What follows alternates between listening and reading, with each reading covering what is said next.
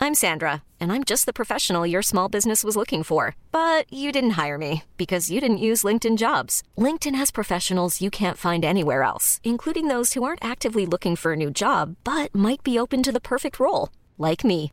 In a given month, over 70% of LinkedIn users don't visit other leading job sites. So if you're not looking on LinkedIn, you'll miss out on great candidates like Sandra.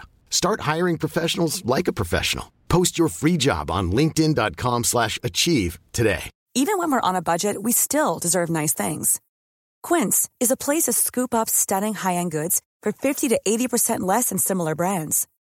They have buttery soft cashmere sweaters starting at $50, luxurious Italian leather bags, and so much more. Plus, Quince only works with factories that use safe, ethical, and responsible manufacturing. Get the high-end goods you'll love without the high price tag with Quince. Go to quince.com slash style for free shipping and 365-day returns. This podcast is part of the Planet Broadcasting Network. Visit planetbroadcasting.com for more podcasts from our great mates.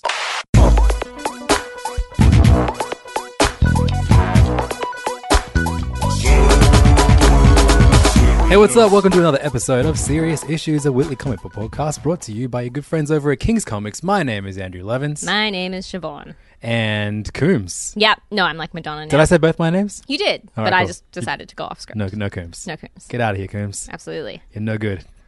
I'm a. I'm like Madonna or Beck or Beyonce, Drake. Beyonce. Exactly. Just also, you're just singing. Or- You're not a recording artist now. Yeah. Uh, Listen out for my new single. Mozart. Yep. What's his lo- What's his first name? Wolfgang. Well, oh, yeah, yeah. Is it? I think so, right? Amadeus. Isn't he Wolfgang Amadeus? Moz- Cho. Okay, sure. um, every week we uh, we try and guess the names of famous classical artists throughout history, and uh, would you believe it? It's been over hundred episodes of this, and we haven't done the same artist twice. It's amazing. uh, just kidding. What we do every week is read all the comics that came out last week, and I'm going to let you, let you know at the top of this episode.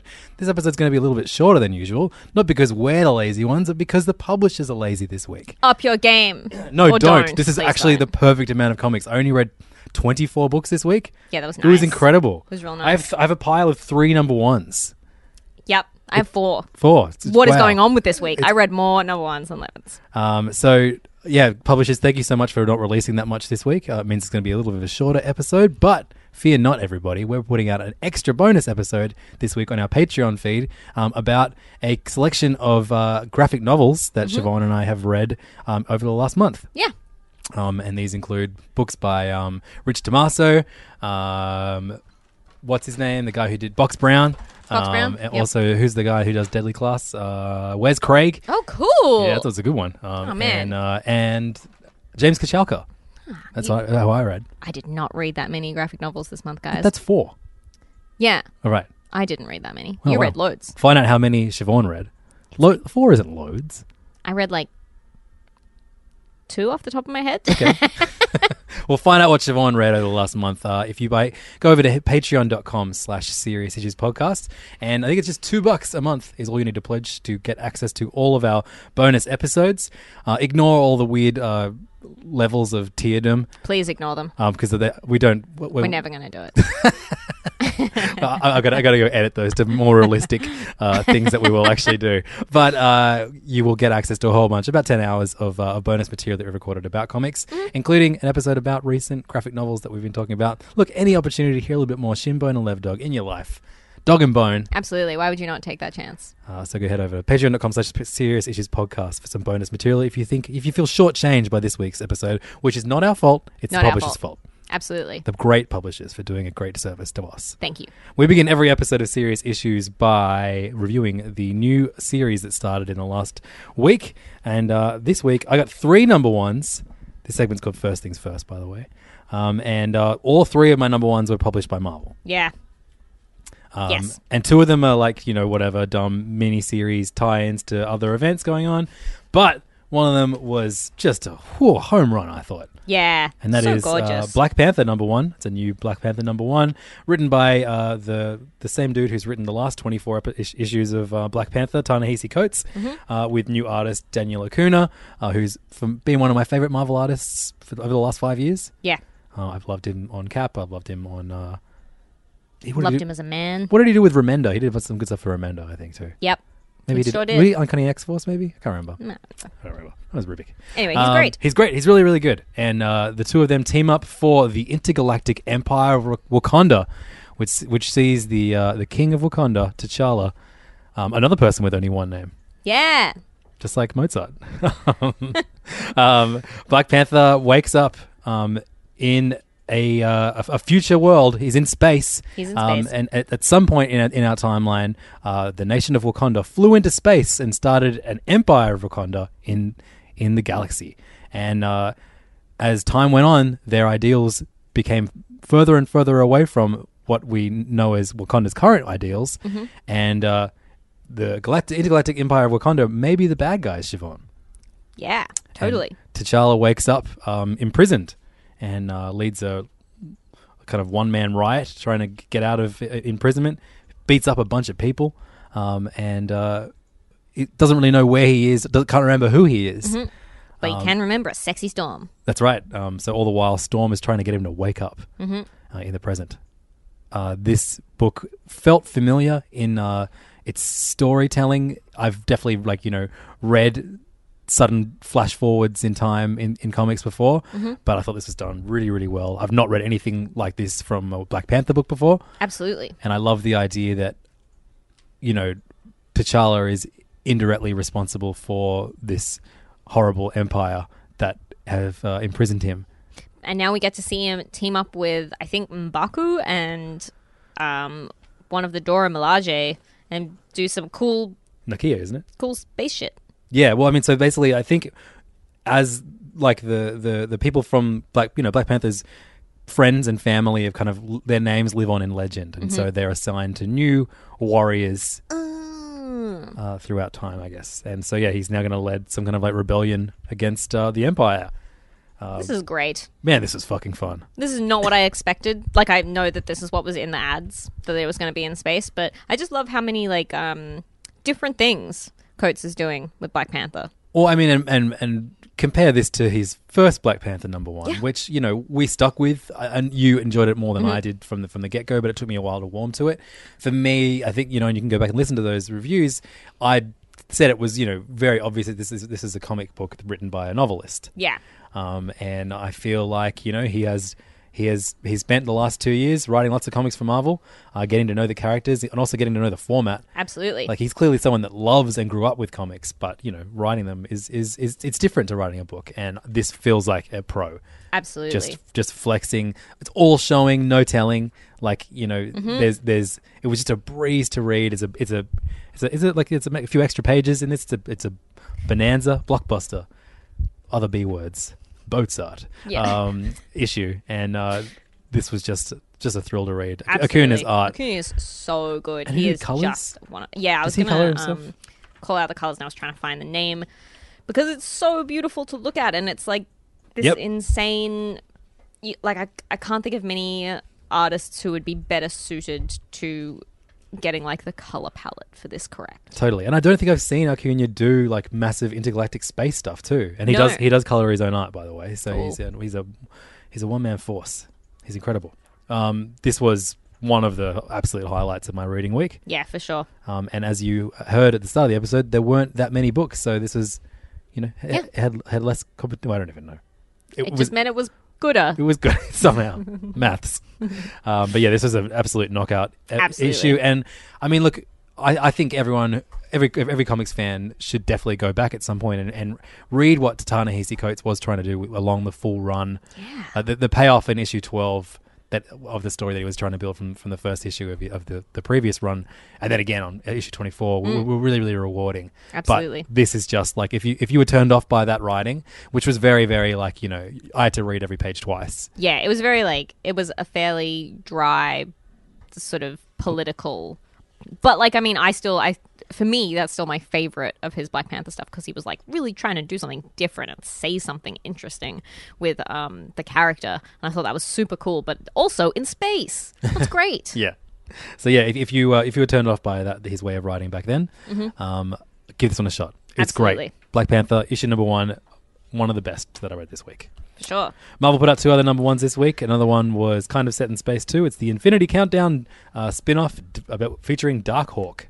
And um, unlike almost everything else to do with this uh, intergalactic event, um, this was not written by um, what's his Charles n- Soule? Not Charles Soule. I just assume he writes everything. Colin no. Bunn. No, not Colin Bunn. The guy who's writing the event, uh, Jerry Duggan. There we go. This is not written by Jerry Duggan. This was actually written by um, Chris Sims and Chad Bowers, the team who brought us um, Sword Quest. Sword Quest. and they actually wrote the uh, Dark Hawk issue 51, whatever it was last last year too, which, Mm-hmm, I was pretty liked. good. Yeah.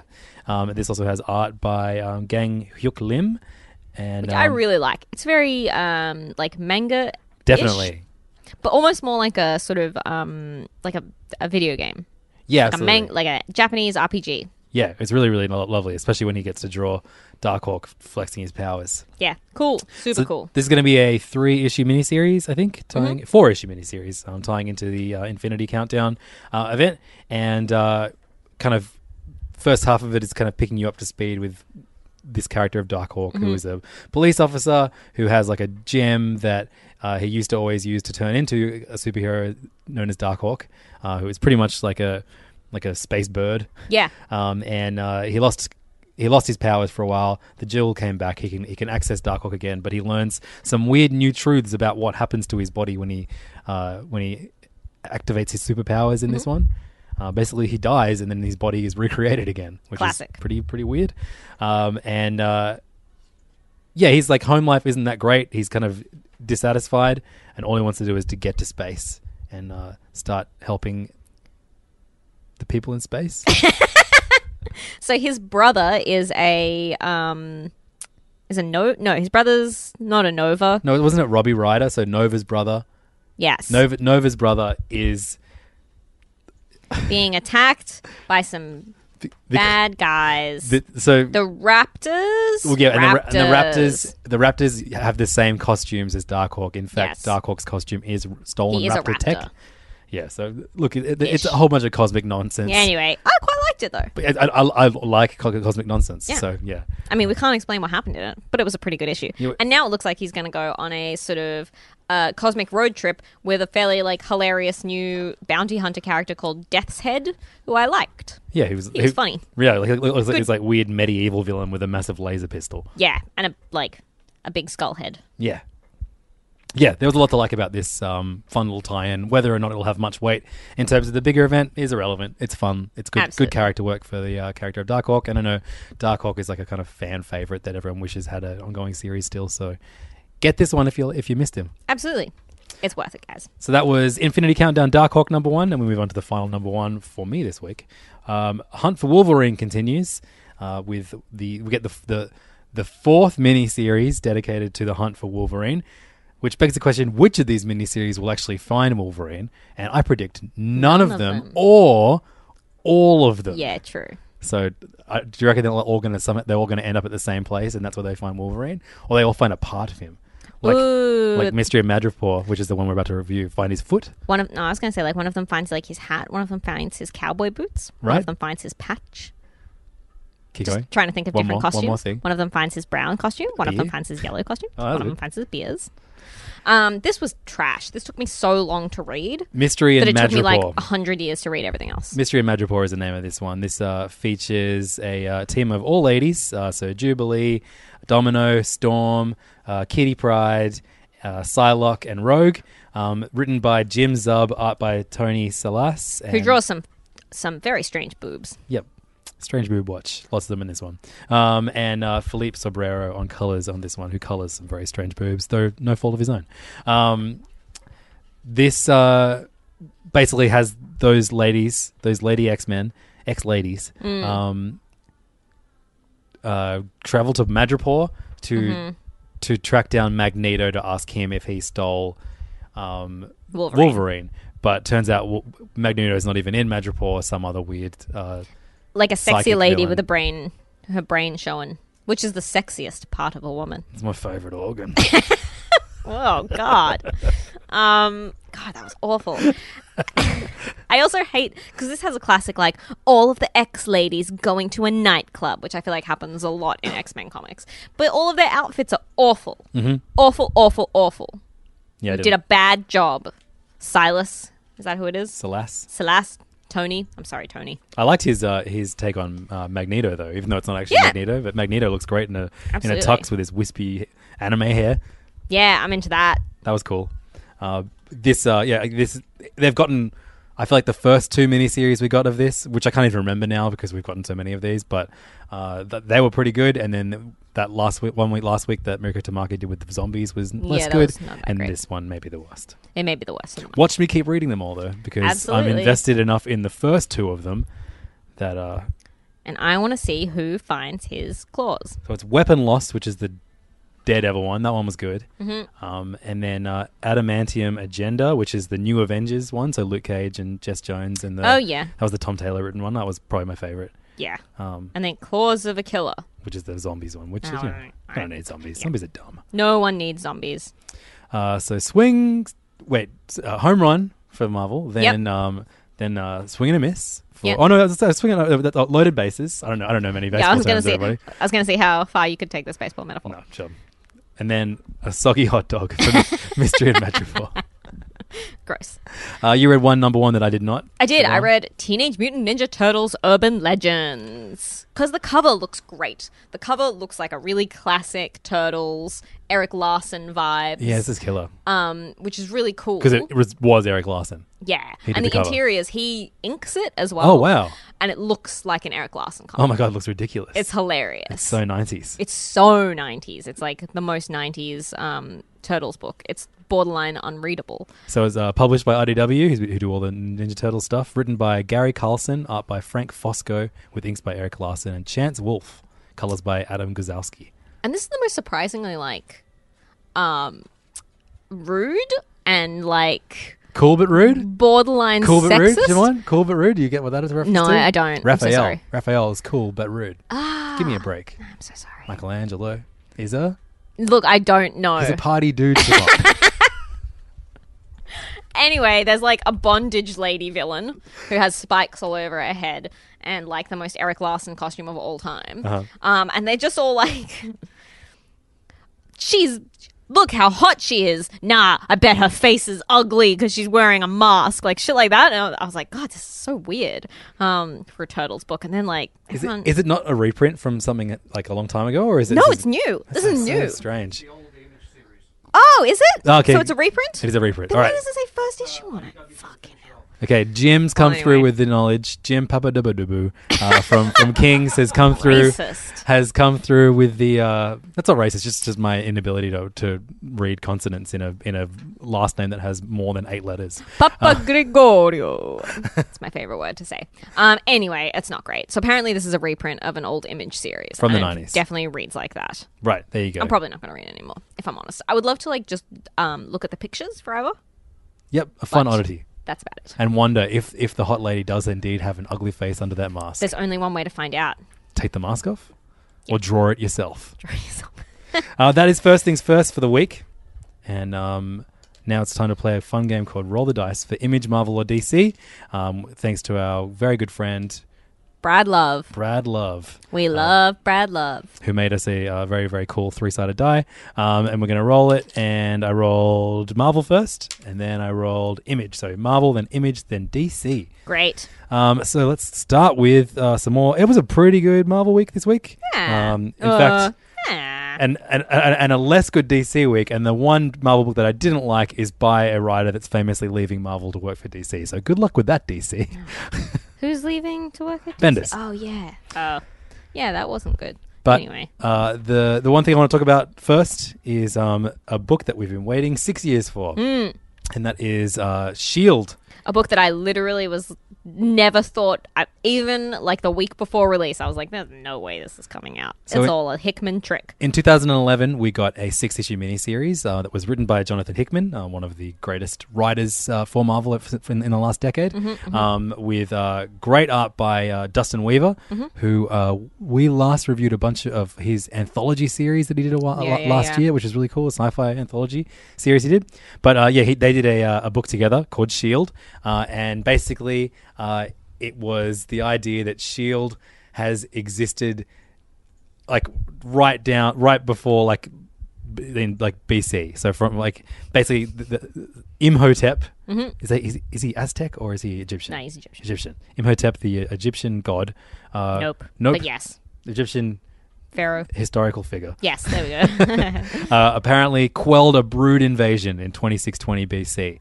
Um, and so the idea is that, like, i you know, th- this organization is named after Imhotep's literal shield, and they they shield the Earth from, uh, you know, Bad shit. galactic threats and, and and so people throughout history including michelangelo including isaac newton including um, uh, leonardo, Leonardo. um, da vinci um, have been members of shield E and uh, the the bulk of this series the kind of main protagonists are um, howard stark and nathaniel richards the fathers or fathers of tony stark and, and reed richards respectively um, and there's all this bonkers space shit that goes on. It's so over the top fun and silly Hickman at his most Hickmany. Um, before he like did all of the extremely Hickmany uh, image series that he's kind of been better known for, he did this Shield E series, and then the, the following year, 2012, they followed it up with what was to be a six issue miniseries, and after the fourth issue, which ended on a crazy cliffhanger.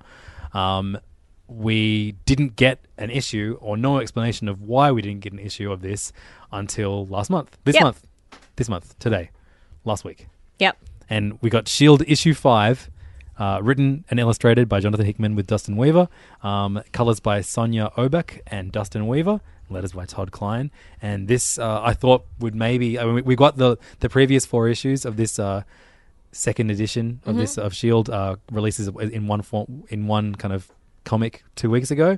But even like trying to read that, I was like, no, I have to go back and read the, the first miniseries Yeah. too to remember what happened. Did you do that? I did. Ah. I'm ex- very very grateful to myself for 'cause doing that. I read nothing. I just jumped into this and I was like, I have no, like, I know I'm not going to understand it, but I w- just wanted to look at it. And God, I mean, you- what did so what, what did you get out of this? Has uh, were you lost or but but had Oh. it kind of fun being lost? Yes, absolutely, totally lost. But it's like Leonardo da Vinci, sort of killing people with a rock, and like, So that's Asimov. Uh, sorry, not Asimov. Sorry, uh, Newton. Isaac Newton. "Hmm, why is he wearing a robe? Uh, Ah, Anyway. Newton does that too. No, Newton's So, wearing so the- like the- a so basically, like the, the Shield ended up being like it's it's Isaac a Newton versus Leonardo da Vinci. Yeah. with the help of the intergalactic And Isaac space Newton- being Michelangelo and other weird. It's so fun and so, it's silly so and out of the great. box, guys. Um, and towards the end of the last issue, um, they had a secret weapon in uh, three brothers who were pulled from, you know, sometime within history. And um, basically, they uh, this this issue, which is uh, ch- you know issue five, follows the trio of brothers, and basically every page is split into three kind of sections, and each section follows a different timeline featuring a different brother either dying or leading the way or being more prominent in that section, and all the differences in that timeline it's so fucking great and cool and it's like you know what take six years to write this take six years to Absolutely. draw this like weaver's art is so remarkable and i, I meant to check but I, I I can't remember anything else besides this that i've, I've read that he did in the superhero world Yeah, But me neither. it's such good shit it's Yeah. so good yeah, Um, it really is great. It really is great comics, and like I would, I would give Jonathan Hickman as long as he ever needed to do anything, and I would still read it. like I love all of his creator owned stuff, but there is just something so magic about him being given the free reign to do whatever the fuck he wants in the Marvel universe. Yeah. I think what I would like, I keep saying that I'm going to do this, but when I have some time, I want to sit down and I want to read all of his Marvel stuff from start to finish because it all was interconnected and it was so good. It was so fun. Definitely. Well, and then and then when when this finishes. A month from now, or, or six years from now, depending on Mm. Yeah. when they will give us issue six. I assume it's I think it is coming for next month. Um, that'll this this is a great way to kind of to cap. To, Yeah. to- this is almost like his farewell to Marvel. Absolutely. I hope that they'll um collect it all in a trade. Yeah, I have it all digitally. Mm. But um, man, this this was an amazing, amazing uh, issue. So cool, and uh, in my opinion, worth the wait. Um, although it is one of like the most ridiculous stories in comics history. For sure. The fact that it actually came out though, it's you know, It's amazing. it's incredible. I thought it was never going to happen. So that is Shield issue number five. I can't wait to read the final issue, and I hope I actually get to. Mm-hmm. Um, but um, yeah, highly recommend picking this up in you know the full series up in any way you're able to. Yeah, for Um, sure. I wonder how many of our listeners actually have read this from the start, like like me. Um, do Yeah. you do you remember reading it when it came out? Yeah yeah, yeah, yeah, I remember reading it when it came out and being like, um, okay. Yeah. I guess, I guess this is never ending. Um, hilariously, this tied into Invincin- Invincible Iron Man issue 600 this week. Did you read this? Yeah, I, I did because I was like, oh, it looks like it's like. It's Bendis' Some- final final comic. To be honest, I was like, I thought I, I thought Bendis had already left, and I opened it up, and I was like, what in the fuck? Like someone's just doing their best Bendis. And then I was like, oh, it is Bendis. Bendis doing his best Bendis. This is the most Bendisy comic I've read in a while, and I Yeah. liked most of it. Um, but there were some moments in this book that made me just be so happy that he's not writing I know. Marvel I books just anymore. I just could have done with like 100% less dialogue. Sure. What? So just a silent issue. silent. Imagine that Bendis's finale, no words. That would have been really good. no Um, one would have expected it. So, if you've been keeping up with Iron Man continuity over the last uh, era, you've got uh, you. Ha- we had two Iron Man books and two uh, people wearing Iron Man suits. Neither of them were Tony Stark. He went he went in a coma and then missing. Um, after Civil War Two, uh, and then we had Riri Williams uh, making her own uh, Iron Man suit, um, who was and becoming Ironheart, and then we had uh, Doctor Doom picking up the mantle of Iron Man in his book in, uh, Irre- uh, Invincible Iron Man, whatever it was called. Um, and uh, the the last few issues have been dealing with Tony's return.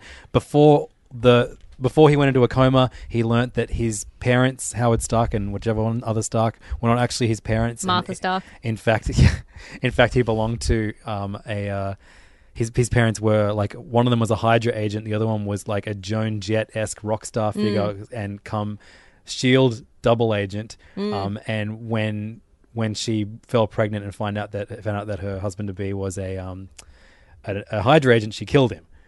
Oh no. But he's not actually dead. He's back oh as well. no, that's worse. so there's, they're they're balancing a ton of things too. Plus, Tony Stark decides that not only will it, is, is he still alive, but he also is going to bring back um, War Machine, James Rhodey. Um, so they're balancing so many things, and in the midst of it, for some reason, Leonardo da Vinci is there, just kind of like Come to my superhero school, Riri. Kind So- of vibe. there are moments in this I actually like you know for as weird and dumb as a decision to com- complicate tony's parenting situation i like Yeah. that he kind of came from that it kind of explains his character i feel like adding that extra dimension to it is just so stupid but whatever i thought the, Yeah. the, the moments between him and his parents were actually quite nice i really loved the moments between doom and, and tony in this Yeah, they were good. and and the moments of him you know like it doesn't really work like apparently uh war machine because he had stark tech in him he couldn't actually die even though thanos punched a hole through him in Civil- civil war 2 so Mm-hmm. war machine is back everybody and they're both bald It just makes me like, just I, I'm so I, I'm so exhausted by the character of Tony Stark, just doing whatever the fuck he wants with no like yeah being in a coma for a year being how in dare a he. coma for a year and then just fucking around with life and death and bringing back his best the friend. whole 'cause thing he's is like, an- I just want to. the whole thing is just an analogy for bendis at marvel I know. Like he leaves his I long. did know Li- that, the final thing he does is, uh, um, it's not actually an analogy. I was joking. But the final thing that But Bendis probably does it is. is. that who's this girl at the end? we'll, the we'll get straps to on her that. face? We'll get to that. But th- I love that the final thing that to- that Bendis does is he's made Tony Stark and and War Machine bald, just Yeah. like Bendis. And he's fucked up Doom's face again, I guess. oh yeah, Doom's face is fucked up again. But he now he's bad again because Well- only hot people are good. um Fucking hate comics. But I like that Blade don't. is teaching at the school that um that Leonardo owns. Yeah. give me the Leonardo and Blade team up comic. that's all I want. So my main problem with this issue was that it leaves so many bizarre open threads that it didn't need Yeah. to, and the most ridiculous of those is this weird kind of uh, epilogue, which introduces um, this thing that he's been hinting at throughout his run of Tony Stark becoming the Sorcerer Supreme, and at the epilogue is some random girl who we've never seen before come to the Sanctum Sanctorum, I'm sure and I've seen her in something. she kind of looks like Echo. That's my what you're thinking of. Who's Echo? Echo from the Daredevil run. Um, she's the she's deaf, and Nah, wasn't there some character in a like in an X Men comic that maybe Bendis was writing or something? Oh, yeah, that- and she can like go into different dimensions or something. magic. No, I don't know. Yeah, maybe it could be her. Someone but out there will remember. In any what I'm case, talking Kurt about. Wagner, Nightcrawler, is uh and he's she's Australian. It's the fucking Australian chick from because he goes. oh, you're right. Yeah, I'm it sure I'd is. remember that tacky haircut, Aussie, as if that's a thing Nightcrawler would say in any future. So right, so this is like his little farewell to the X Men as well with with uh, Nightcrawler. Yeah. and I remember I actually actually looked up Australian heroes on f- in Marvel the other day, and she was one of them. I can't remember what her name is though. Anyway, Long lasting impact, there everybody. you go. But Farewell, Bendis. Sarah Bendis, um, Be- Bendis has come. Bendis has come. Ben- but uh, it would have been amazing if Marvel advertised Bendis is going. Yeah. all new writers on all your favorite comics. young people, except Mark Wade.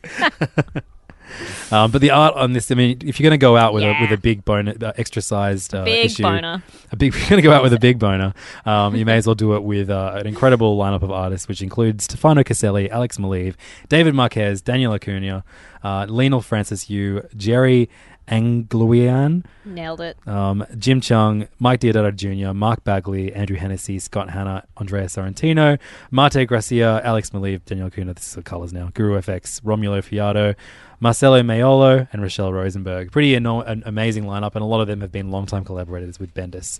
So it was a good little, you know, farewell to, to this little corner of the world, Yep. and uh, look forward to the new corner.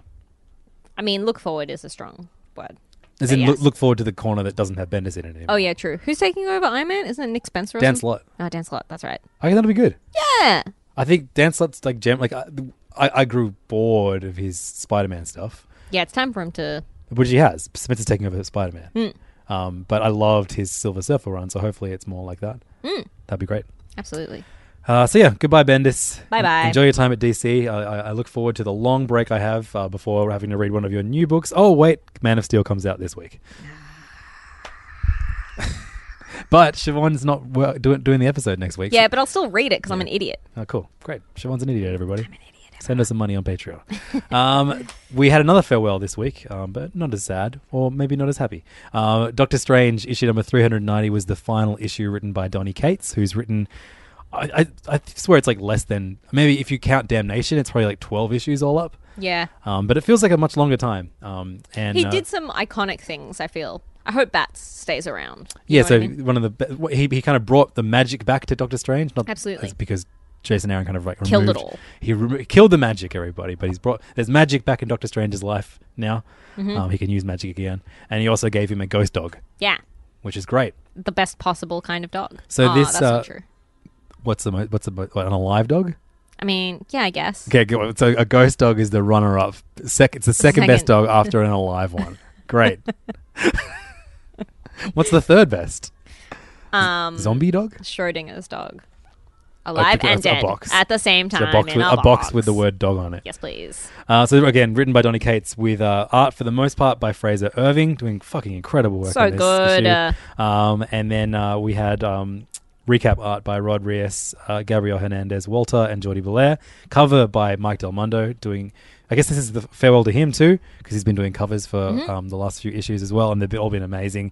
And this one in particular was just brilliant, like the featuring um, Strange, Bats, and Zelda, Yeah, Selma. Um, yeah, Zelda. hiding from uh, Spider Man. So great. I love it. And the um, little interlude, double page spread, ri- uh, drawn by Chip Zdarsky. Fuck, that was just So funny. probably the best thing I read all week. yeah, really funny. Um, so this whole it, the whole thing is like you could read this as a one shot if you haven't read any of the Doctor Strange stuff. It's almost like a kind of housekeeping issue in which Mm-hmm. the final like you know the he has to clean the slate for Doctor Strange. So Mm-hmm. so all of Jason Aaron's stuff and and uh, and Donny Cates' own stuff kind of gets cleaned up, and now Mark Wade can take over because he's sending Strange into space as well. Mark Wade is sending. Yeah. Next, the universe the universe awaits Doctor Strange by Mark Wade and Jesus Sayers. Well, I like Jesus says. Yeah. What about that alien? Weird alien girl. Like Avatar meets Star Wars. Yeah, that's good. Finally. Um, so yeah, it's, it's like a kind of cleanup issue, but it's a really good one. It's a- it Absolutely. works as a one shot. Um, basically, uh, it's just Strange trying to like piece his life together. But first, we see Zelma, um, who has been kind of like first was like his ward, kind of, you know, Mm-hmm. in Jason Aaron's run, and then. Donny Cates threatened that they were that they were going to have a relationship, and thank God they didn't. But it kind of feels like they might at some point. Yeah, but I I'm- I, I don't need that. No. Um, you don't I don't need But don't you want- every old man to date someone young. In, in But sh- don't we want Doctor Strange to get laid at some point? he has that weird devil girl that What? the girl like the, the daughter of the devil. Clea? No. Is that No, I don't. It sounds like S- Santana. Santana. oh, that's not his girlfriend. recording though. artist, Grammy re- award winner San- Carlos Santana. Yeah, exactly. um, but uh, yeah, I, I really loved this. I, I loved it. Had great character moments w- between um, between Zelma and Bats and, and Strange. But then you also have the wild card in, in Spider Man, who's just kind of hanging out in the Sanctum Sanctorum because he needed to pee. Yeah. and he knows that there's no security over, uh, protection protecting it at the moment. Um, and then you have this great moment where Spider Man realizes that that Strange has a ghost dog, and he's really excited because he's a ghost dog, and then the ghost dog is really excited because he Spider-Man. loves Spider Man. and like it was just done so joyously and fun. And then the only reason Stra- that Spider Man has even come to visit Doctor Strange is that he heard that he could m- cast a spell that allowed d- um, Spider-Man to like talk to a spider. So there's a double page spread in the middle of this comic called Peter Talks to a Spider. But written by also- Donny Cates with art but by Chip Zdarsky, and it's this like it starts up like really like sweet and happy, and then because it's really like morbid Yeah. It of was really Spider-Man talking darkly. to a spider, and it's fucking I, I was it's so stitches. good. It's so yeah, funny. it was great. But also, like the panel just before that, where um, Doctor Strange goes, "Sigh, do you want to talk to a spider, Peter?" And Peter's face is like, yeah, this silent Ah, yes, gasping, I so do. excited. It was so great. "Anyway, that was great. I loved it. Good, Yeah. good, good." So like yeah, N- Donny Cates wrote a great Strange. Also like when Spencer fucks up Spider Man, put Cates on. Yeah. Yes, please. like he's already doing Venom stuff. and he's great at it. So yeah, I love the way Fraser Irving draws Zelma as well. That's Yes. my favorite Zelma. my favorite Zelma. Yep. Great. I like her floating head. It's good. Excellent.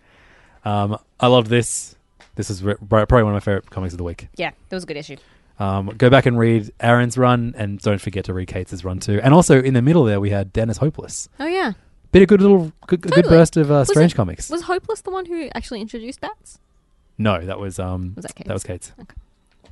Um, Moon Knight issue hum- 195, written by Max Bemis, featured art by uh, Paul Davidson, who's someone I'm not familiar with, but he has a very independent comics feel, not yeah, a not, very not a different vibe. not a big two style comic uh, art at all, which was awesome, I thought.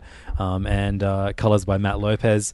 Um, and so, yeah, not only do we have like a big jump in terms of like style of art in this issue, but also the style of story that we're telling is uh, is completely different to the um, the kind of Holocaust story that we got last Yeah. last last last month. Um, but it's told like it's still o- very obviously Max Bemis, Mm-hmm. who is a you know a writer that I've not read much of, but his personality shines through his comics. And yeah, and he that's has a, great voice um, and like sort of concept for Moon Knight. I like that he's kind of taking on some big themes.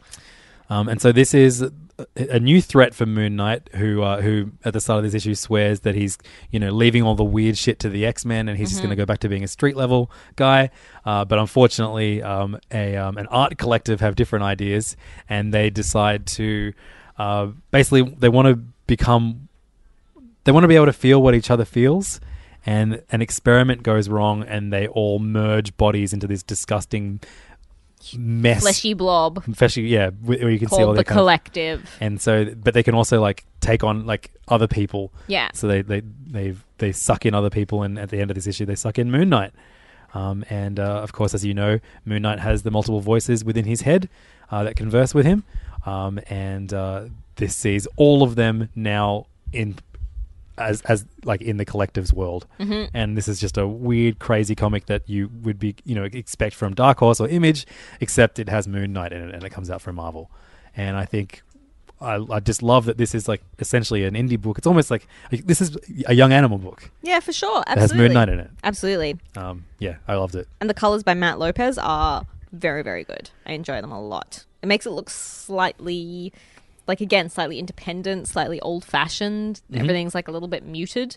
Um, it's just so gorgeous. Yeah, real cool stuff. Um, I highly recommend this Moon Knight run. Yeah. issue one hundred ninety five was a good one.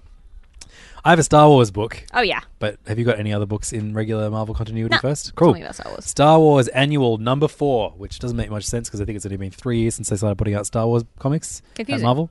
Um, but maybe there's another reason they put out an annual. Oh, that's right, because there's a new Star Wars movie out in cinemas right now. Oh really? Yeah, Is it good? it's called Solo. Um, I thought it was boring, but other people really liked it. So whatever. Cool. If you if you disagree with me a lot of the time, maybe you'll love it. Um, Star Wars Hmm. Why are you annual. listening to this? no, but I, I love listening to people that I, whose opinions I don't agree with. No, I don't. Like as long as they're like sound and like as long as they're not just like this sucked, fuck you. Oh, yeah. Which uh, is actually my I, I, I'm going to try and re- review a comic like that in this episode in this very episode. Yes, please. Um, you know, I, I think I, I think it's fun listening to people that have different opinions, Yeah. right? Well, I mean, we should all do that. No, you can disagree with me, and I'll enjoy listening to you. Um, anyway, Star Wars Annual Number Four um, features an incredible cover by our boy Trad Yeah, Moore. I nearly picked that up because I was like, oh, but I knew the interiors would make me sad. Um, but the interiors are done by um, three artists Ario Anandito, um, Roland Boschi, and Mark Laming, which is super exciting to see Laming on a Star Wars book. Uh, Laming. written by Cullen Bunn, Okay. which I was like, oh, how's this going to go? Uh, colors by Jordan Boyd and Andre Mosser. Uh, and this is like a really, really fun and silly Star Wars story um, about two cursed lightsabers that make the um, owner of them evil, but they're a, they come as part of a pair. And so uh, this opens with um, Han Solo's ex girl, Sana, um, trying to uh, sell one to uh, to a buyer, and then another one gets brought to Darth Vader, and both of both the buyer and Darth Vader are furious because they were part of a set. Where's the other one? Um, and the other one, one of them ends up falling into into Luke Skywalker's hands.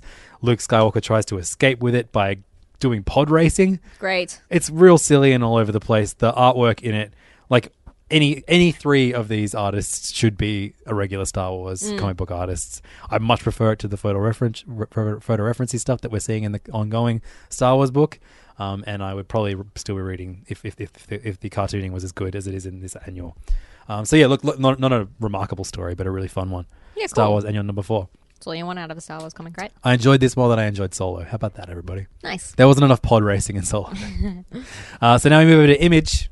And uh, Image, I think I read the most Image books this week, maybe. I read so many DC books. I've just noticed. Good lord. Looking forward to that section. Oh, yeah. Um, Skyward, issue number two. Now, do you remember talking about Skyward, issue did. number one? This is the one in which Earth suddenly doesn't have any gravity and most people float into space and die. Um, but one uh, one man predicted that this would happen, and uh, the protagonist of this book is her is his daughter, who uh, is like a delivery se- delivery gal um, who uses a gun to get around uh, the the gravity free Earth. Um, and in this one, we learn that like the one percent of the world bought anti grav boots Mm-hmm. and party in nightclubs um, on the on the on the ground floor and are terrified of the world outside. there was some pretty funny like world building details in this like no women like all women have to wear pants and there's like a lady who's like mm, yes i've weighed down the bottom of my dress it's, gonna be all the She's got a fashion magnetic hem. Yeah, that's pretty it. funny. That women, wear, women wear pants because uh, in a no gravity world, dresses would just show your undies.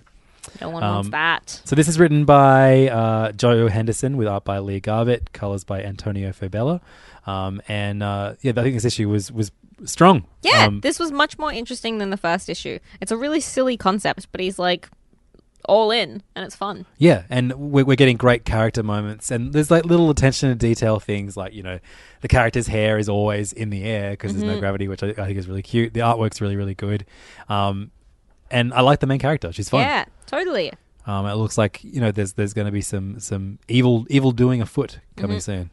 So uh, yeah, definitely pick this one up. Highly recommend Skyward yeah through absolutely Image. good Super fun. fun. I've got the third issue of Barrier this week, which is uh, Fourth issue. Four, fucking hell, fourth issue of Barrier. Is that, that means there's one more, isn't there? yep Uh, Barrier by Marcos Martin, Brian K. Vaughan, and Munza Vincente.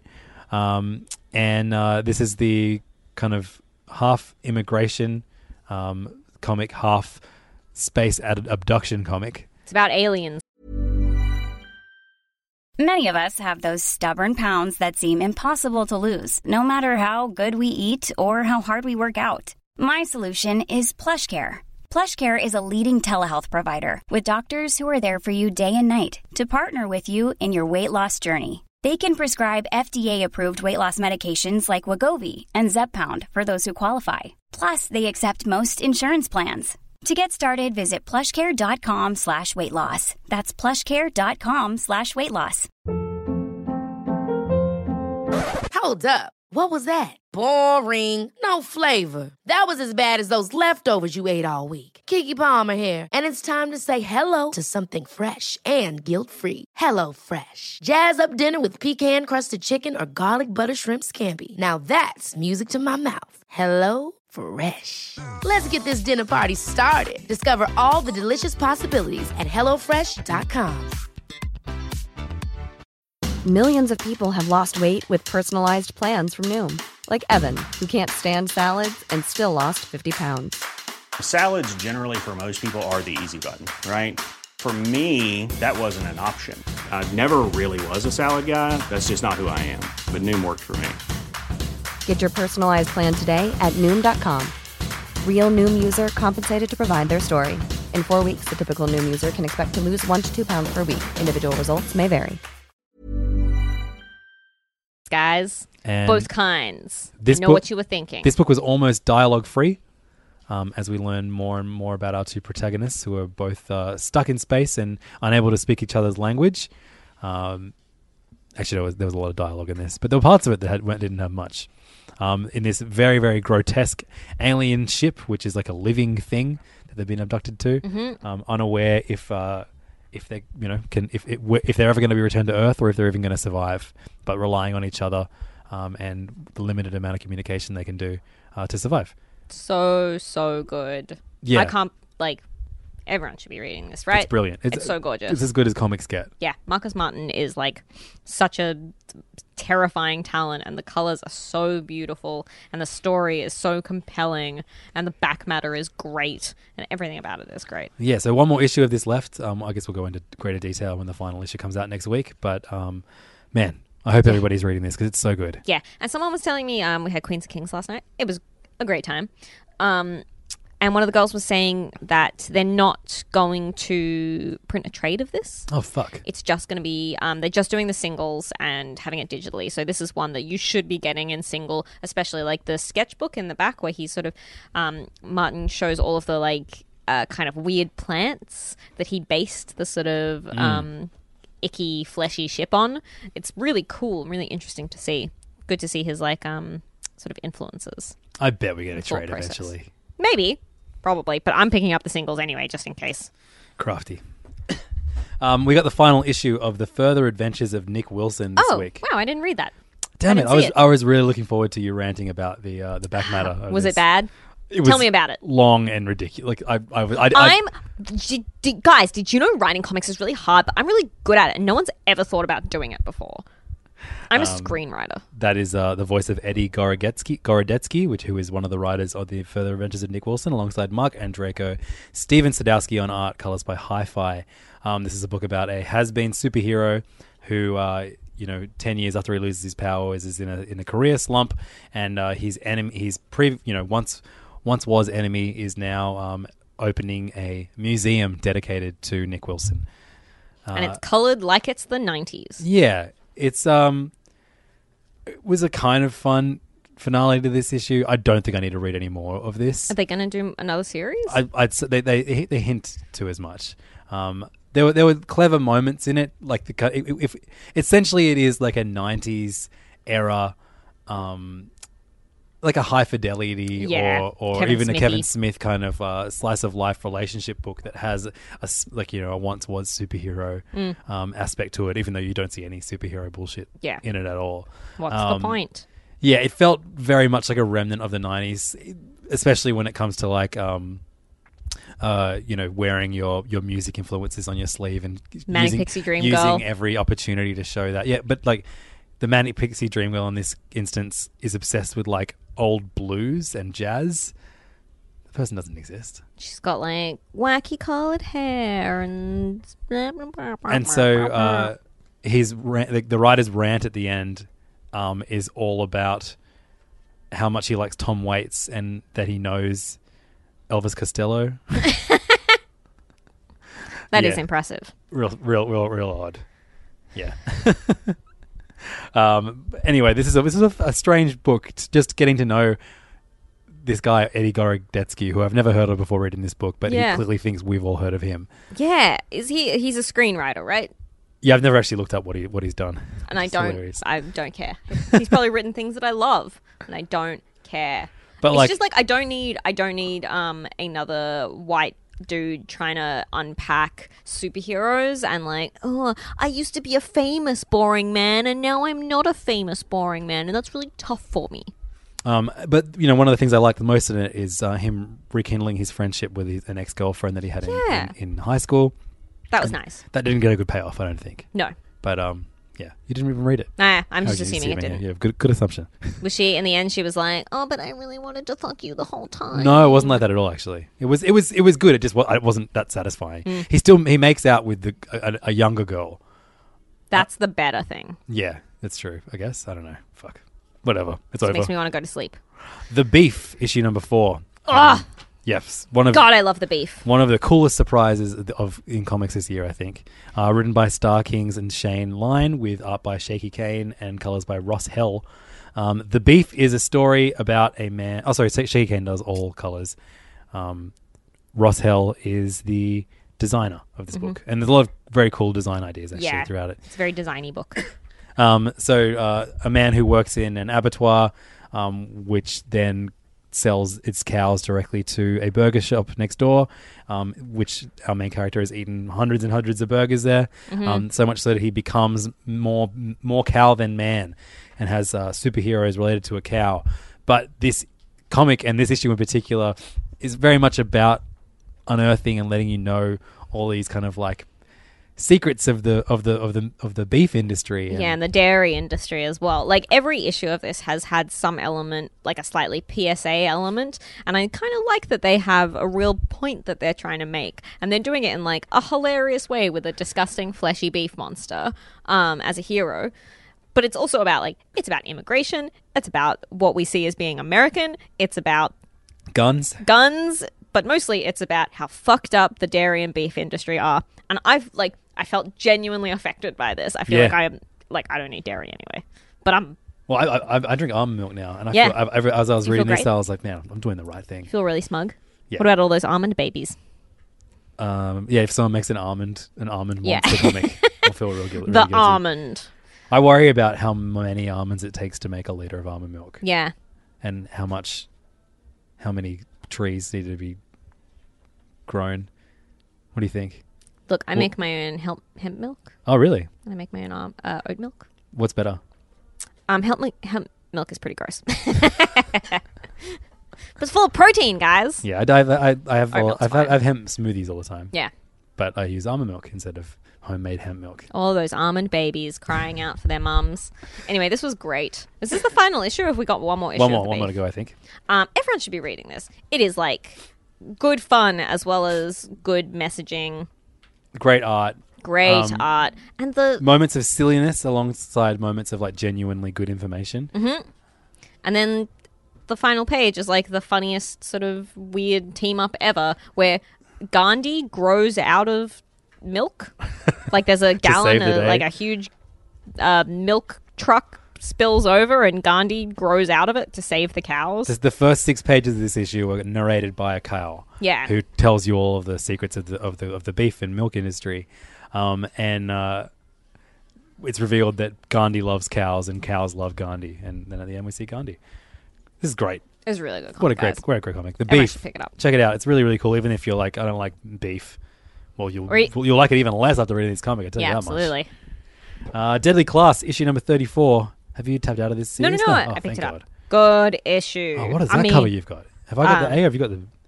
I got the B. the Yeah, I B got that cover. Beautiful West Creek. I mean, beautiful in like the most horrifying sense of the word. Show what cover did this one. It's pretty good. That is nice. I It's like got that. Metal Party.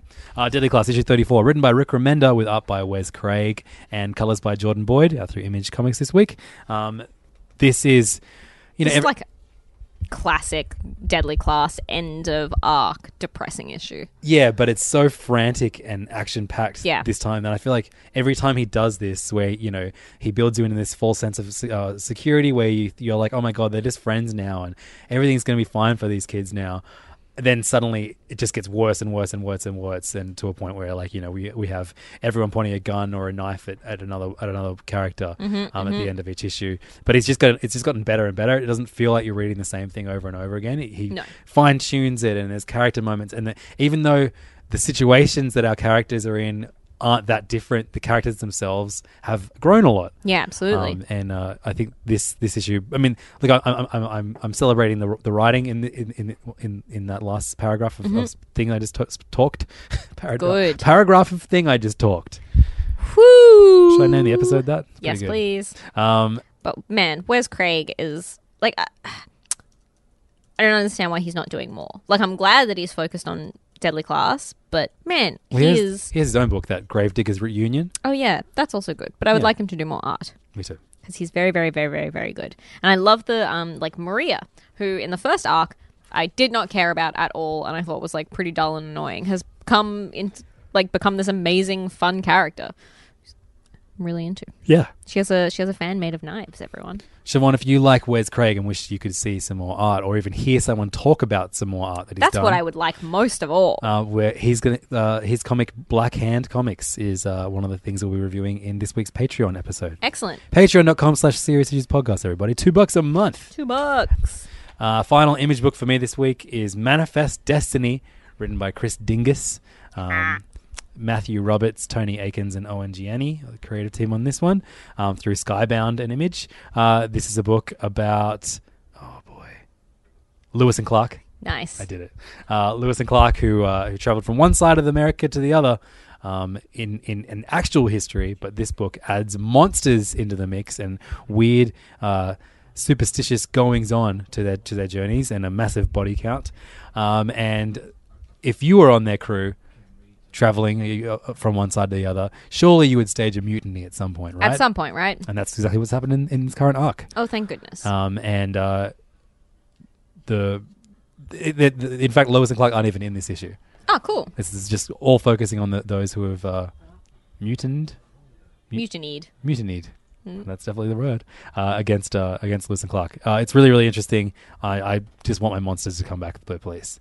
There was so many cool, weird, gross monsters in the first like twenty issues, and we haven't seen a big gross monster in a long time. I can't believe how long this has been going. It's really good. It's got legs. Like I'm, even though I'm like whinging about no monsters, it's still a good series. Yeah, cool. So those are our image reviews for the week. Now we move over to DC. Um, and uh, oh boy, there's a saying. Oh, it's yeah. not a saying at all. It's not even an poignant sentence. Uh, but sometimes, Siobhan, when You said poignant. poignant, sorry, It's all right. did I say it right yet? Poignant, Poignant. poignant. Yeah, that's good. I didn't mean to. I'm so sorry. I didn't mean to laugh so meanly. No, that's fine. I mean, I'm about to insult a comic. So. Yeah, cool, go for it. Yeah. yeah. Um, Terrifics, issue number four, um, was a book that came out through DC's New Age of Heroes line, written by Jeff Lemire, who I'm a big fan of, uh, featuring a bunch of DC characters that I'm a big fan of too Plastic Man, Metamorpho, Mr. Terrific. Um, and it was like a riff on the Fantastic 4 Mhm. Uh, it had art in the first three issues by Ivan Reyes, Mhm. who is a kind of like classic uh, DC uh, house style artist. mhm. Um, I like him on a Green Lantern book, sure. For sure. Um, but uh, I did not enjoy this book much at all. I couldn't work out what I didn't like about it. Issue number four of uh, The Terrifics has a new artist in uh, that of Doc Shaner, who is uh, someone that I, I've, I've loved for a long, long time because his style reminds me a lot of Darwin Cook Mhm. um, and uh, and Chris Sumney Mhm. in a way. Um, but you know, all we've got from him through DC recently has been like the Future Quest, which was neither here nor there when it came to Mhm. storytelling. Um, so having him on this book after I think he did all the character designs as well for Reyes to do, I was excited. I'm like, shit, is this going to change? The you know how I my, my thoughts towards this book. Yes, it did. Yes, it did. This has gone from a book that I was felt like I was forcing myself to read just because it had Lemire's name on it. This issue was just a joy to read. Real good. Really, really good. I don't know if it was just the art was the only thing holding me back from enjoying it, but like I feel like the characters are a lot more fun in this issue and work better together Mhm, mhm. Um, in this issue. But I mean, all I want to talk about really is just how good of an artist Doc Shaner is. He Yeah. was like built to draw Plastic Man. Yeah, And- absolutely. And, Metamorpho, like so good at the- just like these. You know, he's so good at drawing weird characters, but also making them look human. Yeah, absolutely. And as well as like he draws a great Mr. Terrific and the action sequences are really solid Hmm. and that's not something I necessarily expect from Doc Shaner. I expect it to like look gorgeous. Mm. But um yeah, it's just brilliant, and I love his um, version of. Are we calling her Phantom Girl? Yeah. Um, she looks she looks like a teenager. She looks like a young girl. I like that. Yeah, she's cool. She's cool as heck. Really cool. Really great issue. I loved it. Um, I, the, the dynamic between all the characters makes sense now. Yep. I kind of understand what the book is trying to do now. Yep. In this one, um, they all went back to Phantom Girl's planet. Um, of course, the four characters aren't allowed to s- be separated, Mhm. or else they'll like Explode. Explode, um, which is a, a conundrum. Yeah. Um, but uh, yeah, I, I just loved everything about this, especially the art. Absolutely. And the colors by Nathan Fairbairn are like perfect. Yeah, definitely. Those two are such a great match. Absolutely. It just makes you go like, why did you put Ivan Reyes on it? Yeah, I don't know. Uh, who knows? I feel like I have some problems with like DC just pushing things out too quickly and just not like not considering the fact that art makes a difference. Yeah, guys. totally. Well, I and mean, the both- changing artists all both the time. DC and Marvel have said dumb things in regards to artists over Yeah. the last couple of years, but yeah, this is the, the having like the the artist be like the, the the the focal point, but then only planning to have these artists that you sell Mm. people in the book on for three. I mean, Jim Lee did one issue of his one one. issue. What's the point? What's the point, guys? Anyway, we have Shane on Terrifics now. It's it's a really good book now. Yeah. Um, and I hope Shane sticks around for a long, long time. Me too. We got another New Age of Heroes book this week, um, and that is The Silencer, number five. He's reading this. Yeah, I like this. Dude, I love this. It's the most like surprisingly great comic. Um, I really like the art by Victor Bogdanovich, another person who didn't wasn't Yeah. like the big name that was supposed to be um, doing this, This is- whole yeah, this arc. Is, this is meant to be John Romita Jr.'s book. He did four, three issues, I like Bogdanovich better though. Yeah. It's like a sexy Greg Capullo vibe. and at least, but at least John Romita Jr. is still doing the covers, so it doesn't feel like too much of a drastic, you know, like g- departure. Yeah. Um, this is written by Dan Abnett. This is my favorite Dan Abnett book at the moment. Absolutely. Um, Without question. and uh, yeah, basically the silencer is what used to work f um, as a uh, assassin uh, alongside Talia al Ghul and Deathstroke. This features Deathstroke, Leviathan? Leviathan, yeah, and this features Deathstroke uh, coming down to kind of give her a warning that that uh, you know Talia is not to be trusted, and Mm-hmm. she can't ever actually leave Leviathan. Mhm. Um, and she just wants to be a normal mum. exactly, it's what- it's something we all want. It's the best Deep down. superpower.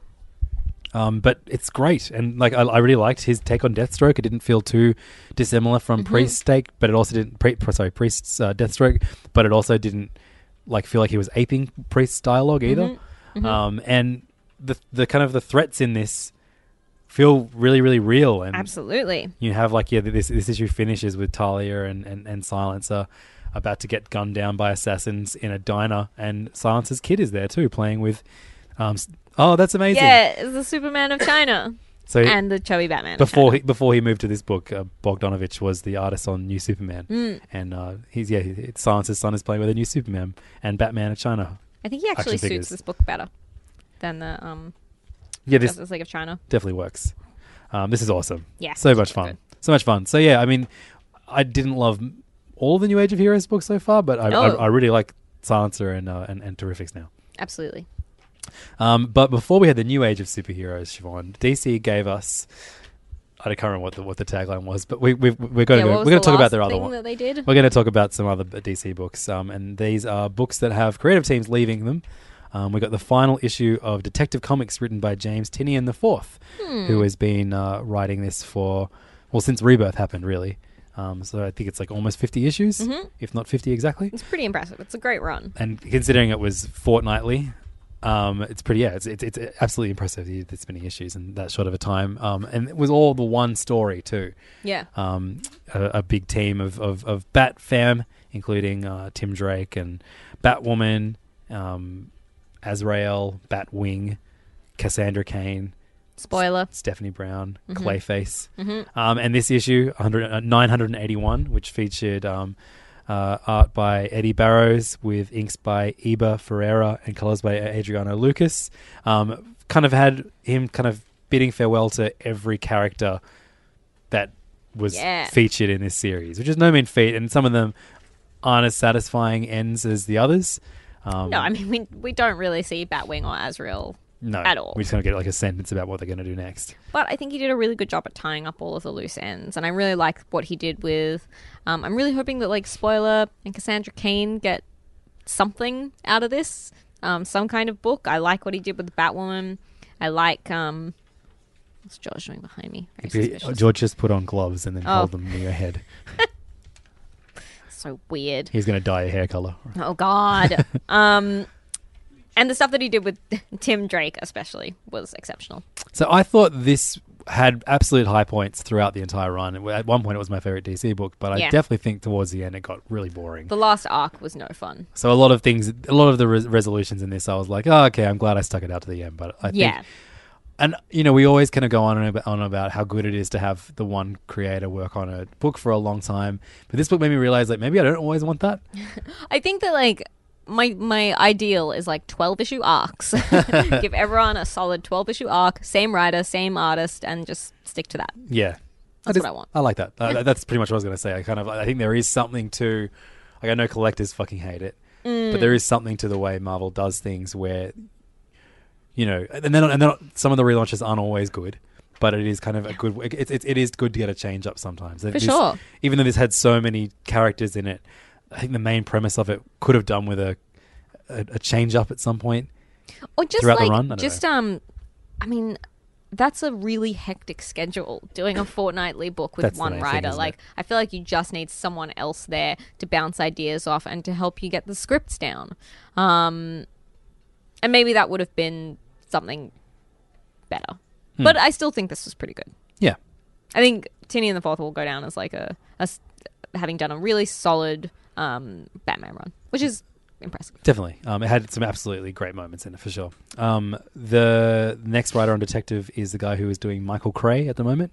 Oh, cool. Brian, Brian Hill. Brian Hill? Yeah, and he's also been announced as the writer of um, Miles Morales' Spider Man book now that Bendis is gone. That's exciting. Super exciting. Really cool. Cool. Um, Super Sons, issue number 16 um, this week, uh, had its final ish- issue, although we've learnt that they're coming back in some way, shape, or form quite soon.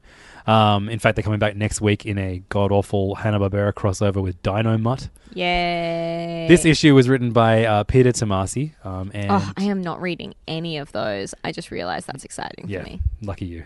Uh, Carlo Barberi and Brent Peoples did pencils with uh, inks by Art Thibert and Scott Hanna, colors Really by nice. Proto Bunker. Really nice cover by um, Jorge Jimenez.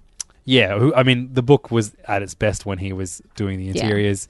I think this this is maybe the, the worst the book has looked, but it Mm. still doesn't look that bad. Yeah. Um, and this was a, a final little mission uh, for our super sons, Damian Wayne and John Kent, to uh, to go on. The whole thing is being like narrated by someone in the future who is old. I assumed it was John Kent. Yeah, because his his grandson or whatever looks just like him. But he, I mean, he could also just be Damian Wayne too. I know I know it is a personal obsession, but I just find it so insane. Like none of the Justice League have dicks. like look at the Flash. It's an all ages it's book. so tucked. Yeah, but like what it like Give a bit of a kids have bulge. dicks? Chuck in Do there you know and what I just- Yeah, yeah. Kids have dicks.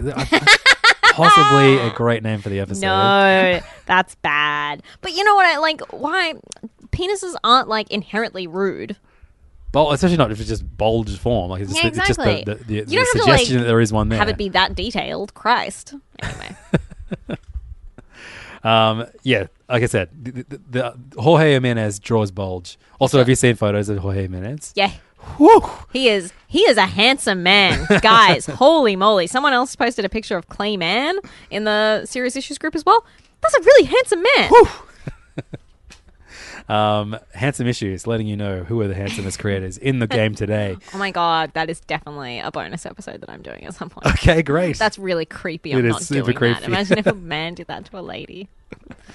No one will ever talk to me ever again. Um, but I thought this was a strange way to farewell. It wasn't a bad one, but it no, just it was kind just of nothing happened. It just summed up what I thought this book never got right, and that is it, it just always kind of gave um, the two superhero, two young kids superheroes, um, missions that were kind of way above what I wanted them to be doing. I Yeah. liked the idea of them like you know solving pet crimes and Yes. and just kind of like you know Just that sequ- tripping the penguin over in the street and Yeah. stealing his donuts. Exactly. That sequence from um, Spider Man Homecoming where they're like, Spider Man, do a flip. It's Like, Yeah. that's all I wanted. that's all I want. Them starting their own little rascals group. Yes. He-Man woman haters. Yes. Do that. Uh, so yeah, ho- hopefully they, they start their own He-Man Woman Hatters group in the uh, in the next Super Sons iteration we get. We can But only we can only dream. I think Tomasi is still gonna you know this, this is his creation, this team, Mhm. and so is John Kent. So I think he's gonna continue doing it. But that's a goddamn good cover, isn't it? It You're is a right. great cover. And I love John Kent's uh, out, Little- little, little, I I was going to say outfit. Then I was like, no, it's not outfit. Then I was going to say Costume. uni- uniform. I do this all the time. It's I always costume. call um, when we're watching basketball. I'm like, oh, I like their outfits this week. And Nate gets angry at me.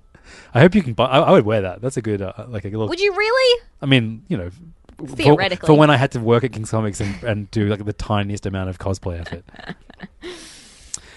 um, Speaking of artist change up, I was going to say, speaking of cosplay, next week's uh, guest who's filling in for you. Oh, is, yeah. is is a very good cosplayer. she is That's a sizzle. one of the only cosplayers I have time for. Um, so, Justice League No Justice, uh, issue number three, came out this week.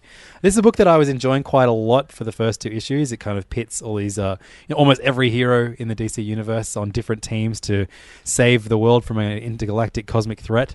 Written by Scott Snyder with uh, uh, and James Tinian IV and Joshua Williamson, with art by uh, Riley Rossmo.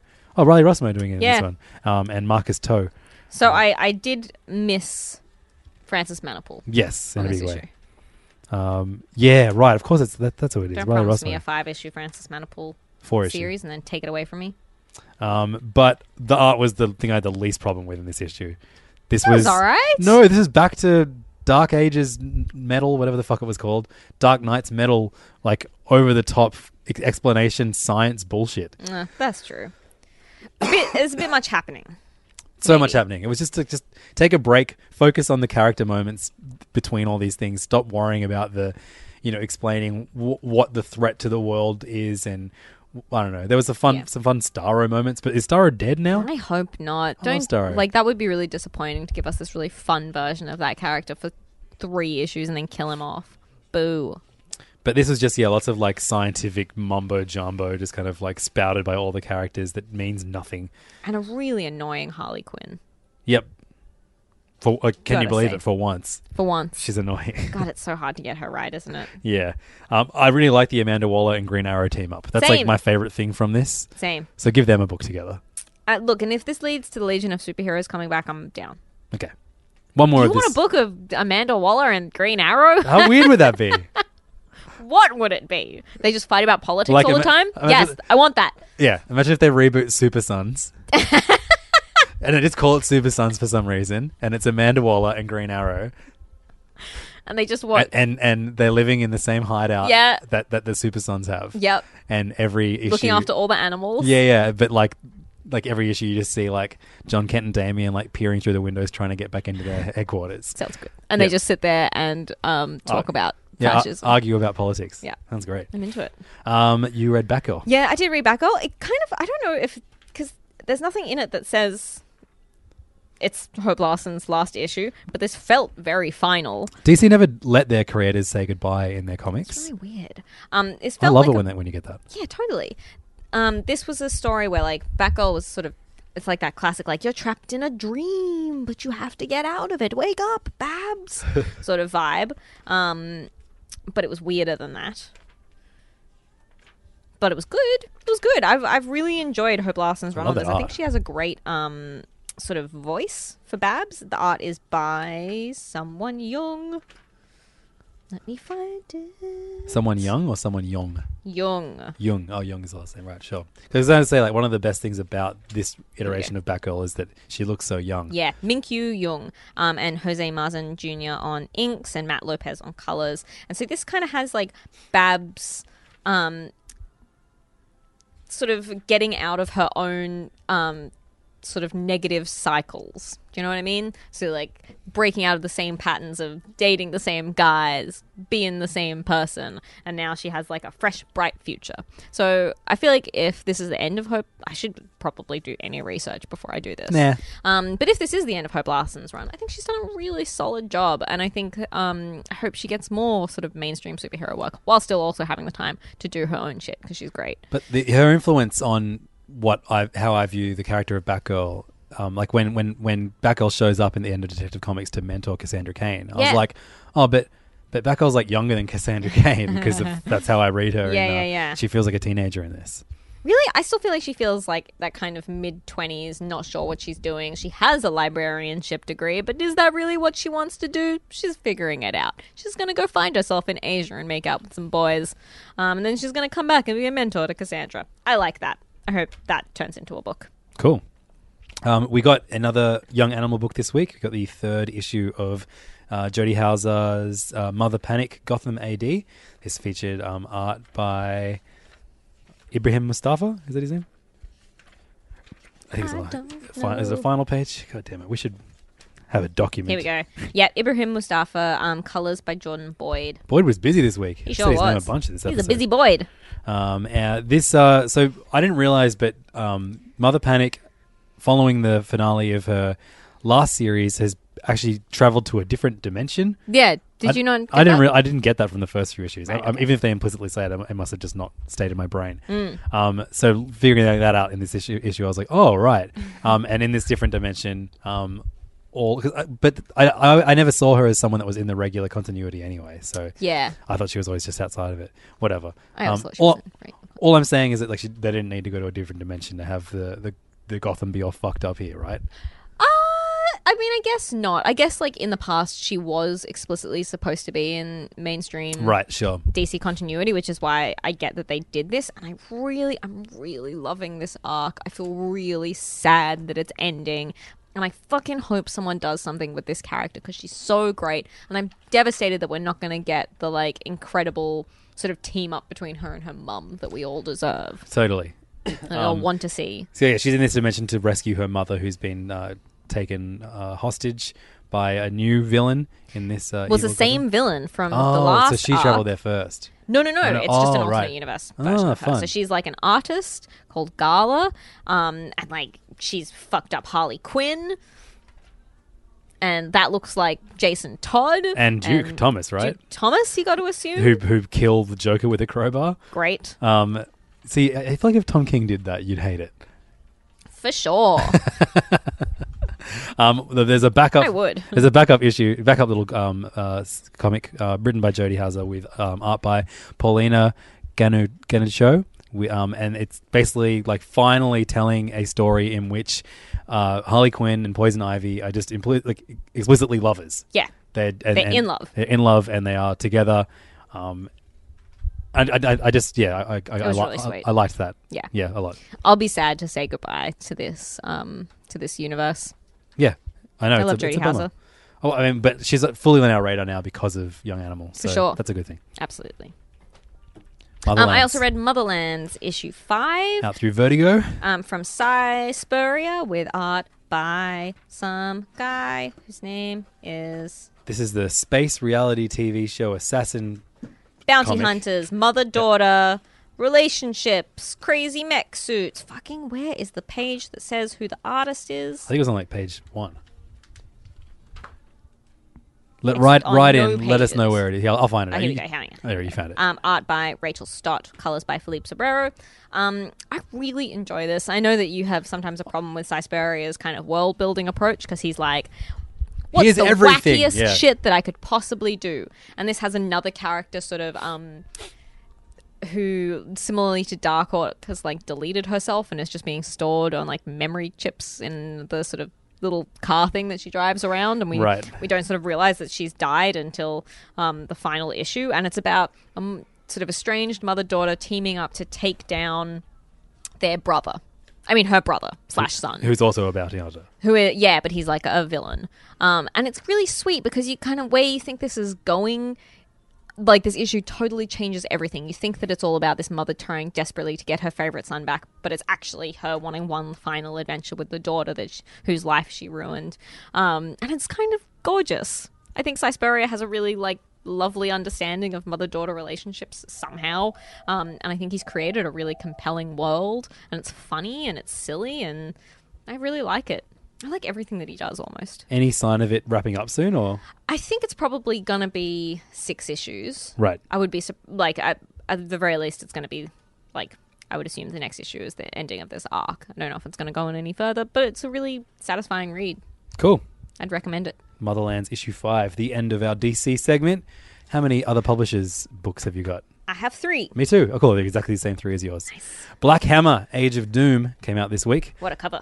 Issue number two, written by Jeff Lemire, with art by Dean Ormston and Dave Stewart.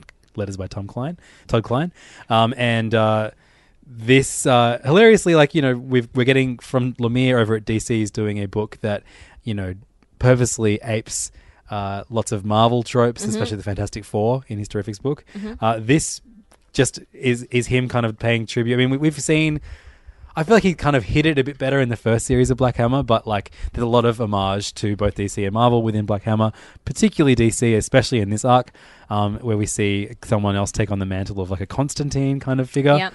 Um, and uh, It's very like I feel like Black Hammer is trying to um, pay sort of homage and reference to all the different ages of superheroes. So this is very much we're now in like 90s DC Vertigo. Yeah, definitely. Especially when you get to like the last couple of pages. definitely, um, which yeah, we, we, we basically see like his, his take on the Sandman Yeah. show up. It's Um, real fun. I like this a lot. It's real fun. Also made me realize like he would be a great pick for someone to start writing a Sandman series. Yeah, I if they don't- were to do that. I know Gaiman still is. He's the one writing in the next one, I think. But yeah, but they're going to do a whole universe of them, aren't they? uh, maybe I'm sure they will. Yeah, I'm surprised they haven't done that already. Um, but yeah, th- th- look, this just continues. Uh, like you know, the, the the mystery of why all the superheroes are stuck in the dimen- this dimension. What happened to the original Black Hammer? And uh, as her as his, his daughter kind of travels through all these different awful dimensions trying to find him. Um, and then, the, but the, you know, the, the main reason this comic is so good is just the beautiful relationships between all the heroes. Absolutely. They're, you know, they're, they're, it's so tragic and sad because, of course, it is. It's the it's the Lemire book, but th- that's where so much of the heart of this book comes from. And we also get to see the new Black Hammer fucking shit up in hell. Cool. but not really. It's a trick. True. Yeah, and I, I love Dean Ormston's take on the devil. Yeah. so it's great. very Mignola. Yep, so good. Great colors by uh, the the man, Dave Stewart. So and the good. cover of the next issue looks great.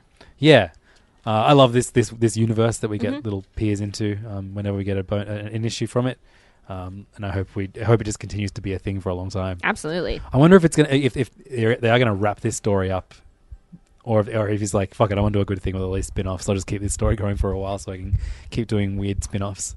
I don't know. I mean, wouldn't it be hilarious if it just kept going until like it reached now in terms of um, referencing Oh, yeah, sort of true. superhero comics. Yeah, well, I mean, and he- it just becomes a horrifying mess. He's kind of gone from Silver Age to to nineties pretty Mm, quick. yeah. fun. all Um, new, all different Black Hammer. So um, through Dark Horse, also this week was uh, Incognito Renaissance, which is a book that comes out through Karen Berger's uh, Berger Books imprint through Dark Horse. This is the fourth of five issues of this miniseries, which is a precursory um, book to the original Incognito se- series, written by Matt Johnson with art by Warren Police. Um, it's basically about a uh, a lighter skinned black man who is able to kind of pass. It's, you know, it's also set um, in the 20s? 20s. Um, and so him being able to pass as a white person uh, gets him many things that he wouldn't, and a lot of his peers aren't able to get. Mhm. Um, and this whole thing is about him investigating the murder of a uh, like a friend of a friend who dies in the first issue, um, and he meets a a woman who uh, is similarly fair skinned, and uh, the two of them kind of confide over that while slowly working out who the murderer is. It's a really like good sort of noirish um, murder mystery. It's really compelling. Has something to say. The art's really gorgeous. I love it. The characters are wonderful. I still haven't read the original Incognito yet. No, me neither. I, need- I might take that Still home on the today, list. actually. Um, but uh, the, I, I love Warren Police's art, Yeah. and I, I hope I continue to see both of these creators uh, once the series finishes. Absolutely. Real Agreed. good stuff. Um, final book for me this week is Love and Rockets, uh, issue number five, but really it's like issue number fucking One million. Yeah, um, written and drawn by Gilbert and A- Jamie Hernandez, Los Bros Hernandez. Uh, this is the long-running Fantagraphics comic, uh, which started in the '80s, and all the characters from uh, both of the brothers' comics have aged in real time. So uh, this uh, comic sees a, I guess, forty-something-year-old Maggie and Hopi.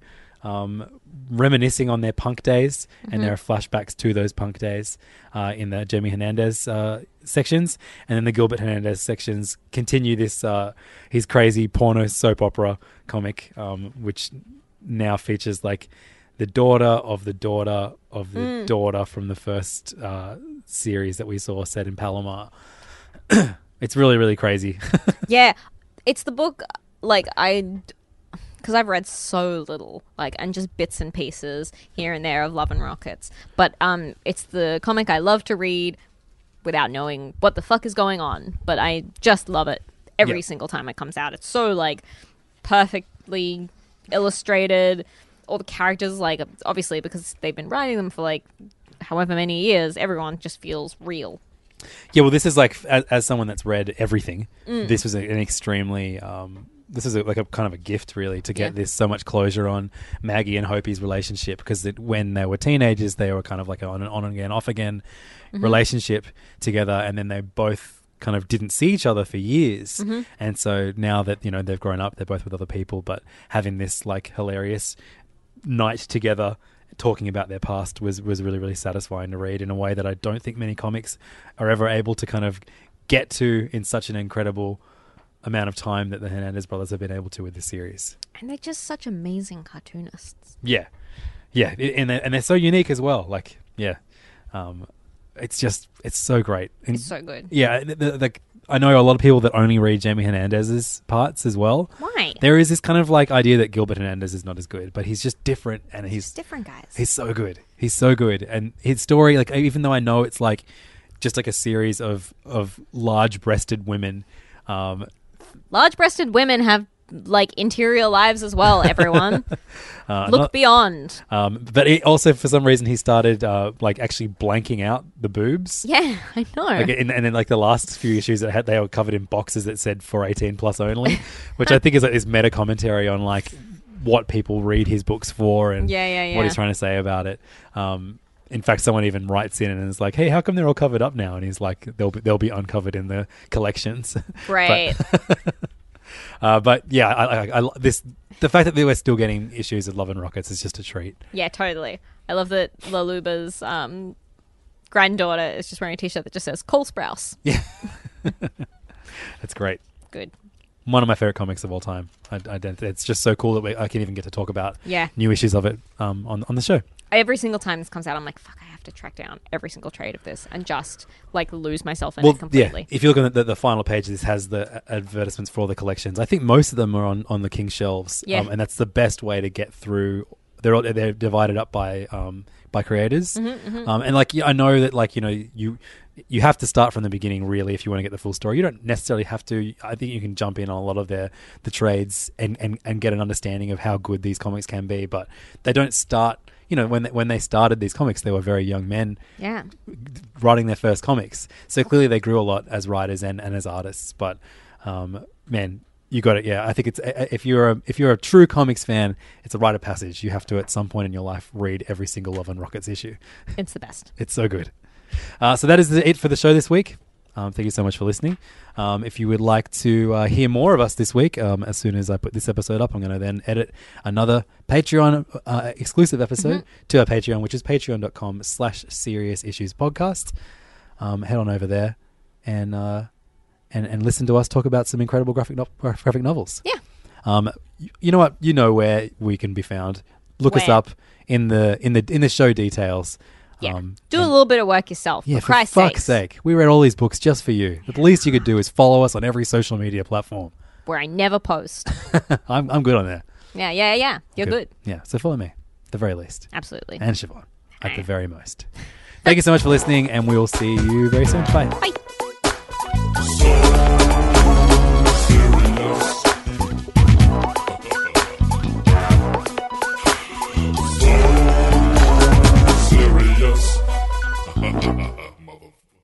This podcast is part of the Planet Broadcasting Network. Visit planetbroadcasting.com for more podcasts from our great mates. I mean, if you want, it's, it's up to you. Step onto the legendary clay courts of Roland Garros, where the world's best players battle it out at the French Open for a chance to win a Grand Slam title. Tennis Channel Plus is your place to watch. Stream every court from your phone or smart TV live in HD. See the action unfold as legends fight for glory and new rivalries emerge. Daily live coverage begins Monday, May 20th, with match replays on demand so you never miss a moment. From the first serve to the final point, Roland Garros promises unforgettable moments and new chapters in tennis history. Stream now with Tennis Channel Plus to be there when it happens. Ever catch yourself eating the same flavorless dinner three days in a row? Dreaming of something better? Well, HelloFresh is your guilt free dream come true, baby. It's me, Gigi Palmer. Let's wake up those taste buds with hot, juicy pecan crusted chicken or garlic butter shrimp scampi. Mm. Hello Fresh. Stop dreaming of all the delicious possibilities and dig in at HelloFresh.com. Let's get this dinner party started. Hey, it's Paige DeSorbo from Giggly Squad. High quality fashion without the price tag. Say hello to Quince. I'm snagging high-end essentials like cozy cashmere sweaters, sleek leather jackets, fine jewelry, and so much more. With Quince being 50 to 80% less than similar brands. And they partner with factories that prioritize safe, ethical, and responsible manufacturing. I love that. Luxury quality within reach. Go to quince.com slash style to get free shipping and 365 day returns on your next order. Quince.com slash style. When it comes to your finances, you think you've done it all. You've saved, you've researched, and you've invested all that you can.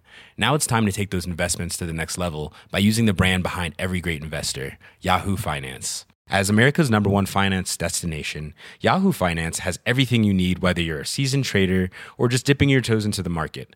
Join the millions of investors who trust Yahoo Finance to guide them on their financial journey. For comprehensive financial news and analysis, visit yahoofinance.com, the number one financial destination, yahoofinance.com.